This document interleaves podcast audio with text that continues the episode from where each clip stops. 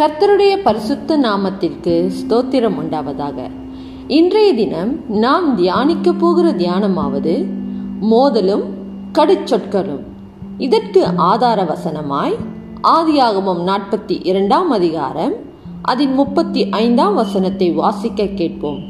யோசேப்பு அவர்களை பார்த்து தன் சகோதரர் என்று அறிந்து கொண்டான் அறிந்து அறியாதது போல கடினமாய் அவர்களோடு பேசினான்.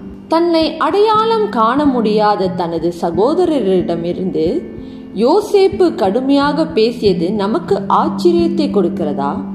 பழிவாங்க துடிக்கும் ஒருவரிடம் இதை நாம் எதிர்பார்க்கலாம். ஆனால் யோசேப்பு அவ்விதமான ஒரு நபரா? யோசேப்பு தான் யார் என்பதை உடனடியாக தனது சகோதரர்களிடம் வெளிப்படுத்தவும் தன் அருகில் வரும்படியாக அவர்களை அழைக்கவும் அவர்களை கட்டிப்பிடித்து அளவும் பின்னர் தேவனே அவனை எகிப்துக்கு முன்கூட்டியே அனுப்பினதாக கனிவோடு விளக்கவும் இல்லை. ஏன்? தன் சகோதரர்களுக்கு தீங்கிழைக்கும்படியான நோக்கம் எதுவும் யோசேப்புக்கு இல்லை என்பதை மீதமுள்ள கதை நமக்கு தெளிவுபடுத்துகிறது. ஆனால் இப்பொழுது யோசேப்பு அவர்களிடம் ஏன் இவ்விதம் கடினமாக நடந்து கொள்ள வேண்டும்?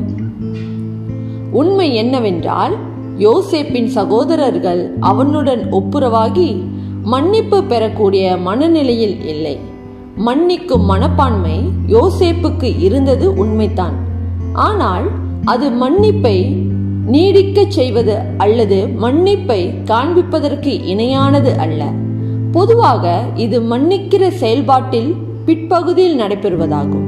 மேலும் யோசேப்பின் சகோதரர்கள் தங்கள் பாவத்தை உணர்ந்து அதை ஒப்புக்கொண்டு அதை அறிக்கையிடுவது முக்கியம். ஆகவே சகோதரர்களாகிய தங்களுக்குள்ளான உறவை குறித்தும் தன் தகப்பனோடு வீட்டில் இருந்த அவர்களுடைய சகோதரன் பெஞ்சமீனை பற்றியும் சிந்திப்பதற்கான ஒரு திட்டத்தை முன்னெடுத்தான். தன் சகோதரர்கள் அலங்கார வஸ்திரம் உடுத்தியிருந்த ஒரு அந்நிய மனிதனிடம் கடுமையான வார்த்தைகளை கேட்பது ஒப்புரவாகுதலுக்கான நீண்ட மற்றும் வேதனைமிக்க செயல்பாடாக இருந்தாலும் அது ஒரு நல்ல முயற்சியின் முதல் படியாகும். செவம் செய்வோம்.